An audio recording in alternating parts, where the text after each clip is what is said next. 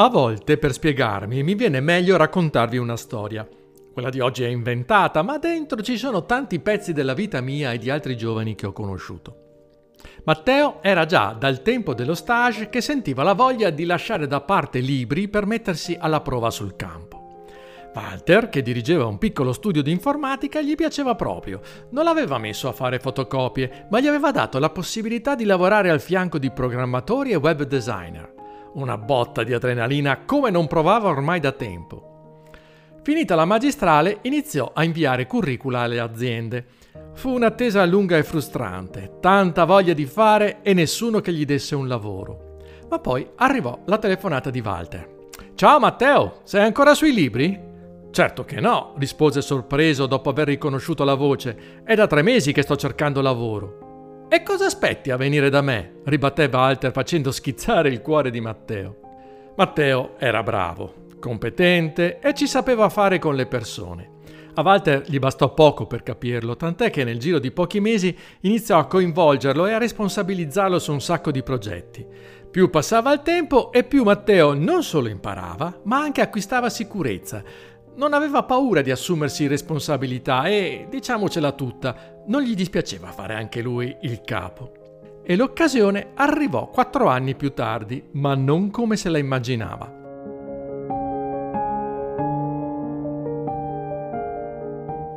Walter lo chiamò nel suo ufficio e andò dritto al punto. Senti Matteo, un mio amico sta cercando un project manager per la sua azienda. È una realtà grossa che ti permetterà di crescere molto più che non qua e allo stesso tempo farai da ponte tra i nostri due studi.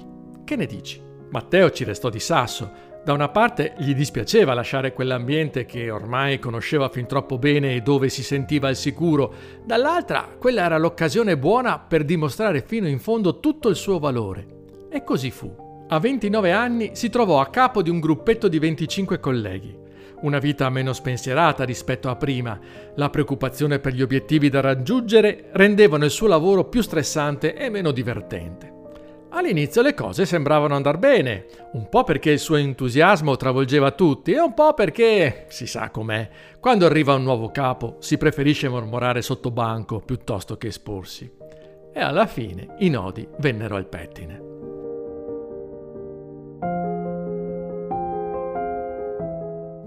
Dopo il primo anno, Matteo si accorse che i colleghi non lo seguivano più come un tempo. I capi erano contenti, i risultati c'erano, ma che fatica! Lui cercò in tutti i modi di migliorare l'organizzazione, di coinvolgere le persone, ma sembrava sempre di procedere con il freno a mano tirato. Ne parlò con i suoi amici, si confrontò con Walter, ma non riusciva a capire cosa c'era che non andava. Fu sua nonna, con una delle sue battute fulminanti, ad aprirgli gli occhi. Invece di cambiare gli altri, prova a cambiare te, magari fai prima. Perché dovrei cambiare io? rispose seccato Matteo. Se i miei capi mi hanno messo là, vuol dire che vado bene fatto così. I tuoi capi, forse, rispose la nonna, ma magari la vita ti ha messo là proprio perché altrimenti non sapeva come fare a cambiarti.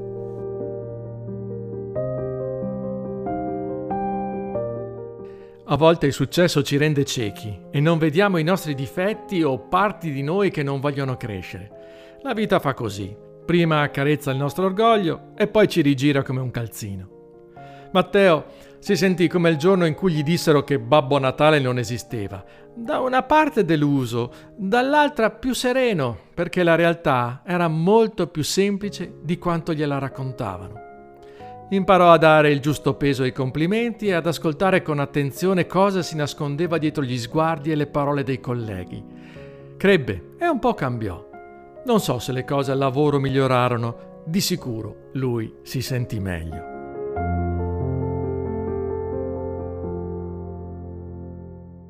Quando il buon Dio, che cerca sempre un contatto con i suoi figli sulla terra, comprese che con i profeti non funzionava, che nessuno li badava, avrebbe potuto infilarci un dito dentro la testa e darci una rigirata ai neuroni per indurci ad ascoltarlo. Invece un giro lo diede a sé e si fece vicino con Gesù.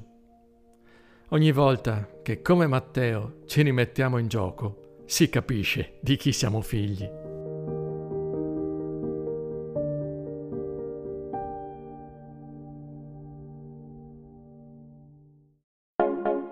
Iscriviti al canale podcast di Chissà chi sei.